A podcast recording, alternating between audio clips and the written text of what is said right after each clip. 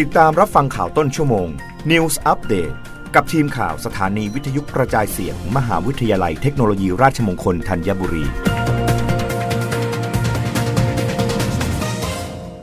รับฟังข่าวต้นชั่วโมง โดยทีมข่าววิทยุราชมงคลธัญบุรีค่ะ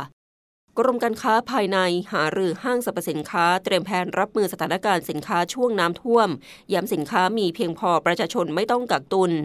นายวัฒนศักดิ์เสือเอี่ยม อธิบดีกรมการค้าภายในเปิดเผยว่าจากสถานการณ์น้ำท่วมที่ทำให้มีปริมาณน้ำเพิ่มสูงขึ้น ในหลายพื้นที่ทั่วประเทศไทย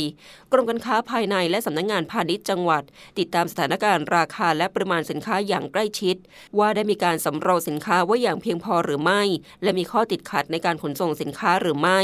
กรมการค้าภายในจึงได้ประชุมหารือร่วมกับห้างค้าปลีกค้าส่ง ได้แก่บิ๊กซีโลตัสแมคโครฟู้ดแลนด์ท็อปเดอะมอลล์เซเว่นอีเลฟเว่นลอสันและแม็กแวลู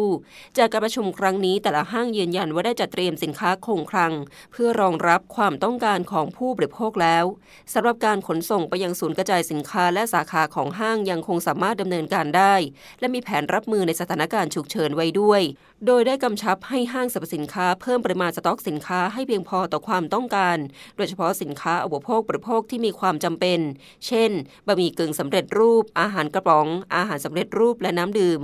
อีกทั้งให้เพิ่มความถี่ในการเติมสินค้าบนชั้นวางอยู่เสมอ ปิดป้ายราคาให้ชัดเจน และให้ห้างสรรพสินค้าบริหารจัดการการจัดส่งสินค้า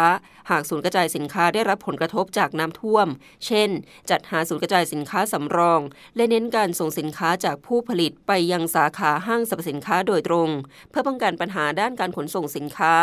ทั้งนี้ กรมการค้าภายในพร้อมที่จะสนับสนุนในการประสานงานกับผู้ผลิต เพื่อจะส่งสินค้าอุปโภคบริโภค ไปยังห้างค้าส่งค้าปลีกเพิ่มเติมในกรณีที่จำเป็นด้วย ขอให้ประชาชนมั่นใจว่าปริมาณสินค้ามีเพียงพออย่างแน่นอน ไม่จำเป็นต้องกักตุน และกรมการค้าภายในจะจัดส่งเจ้าหน้าที่ตรวจสอบสถานการณ์ราคาสินค้าและปริมาณอย่างต่อเนื่อง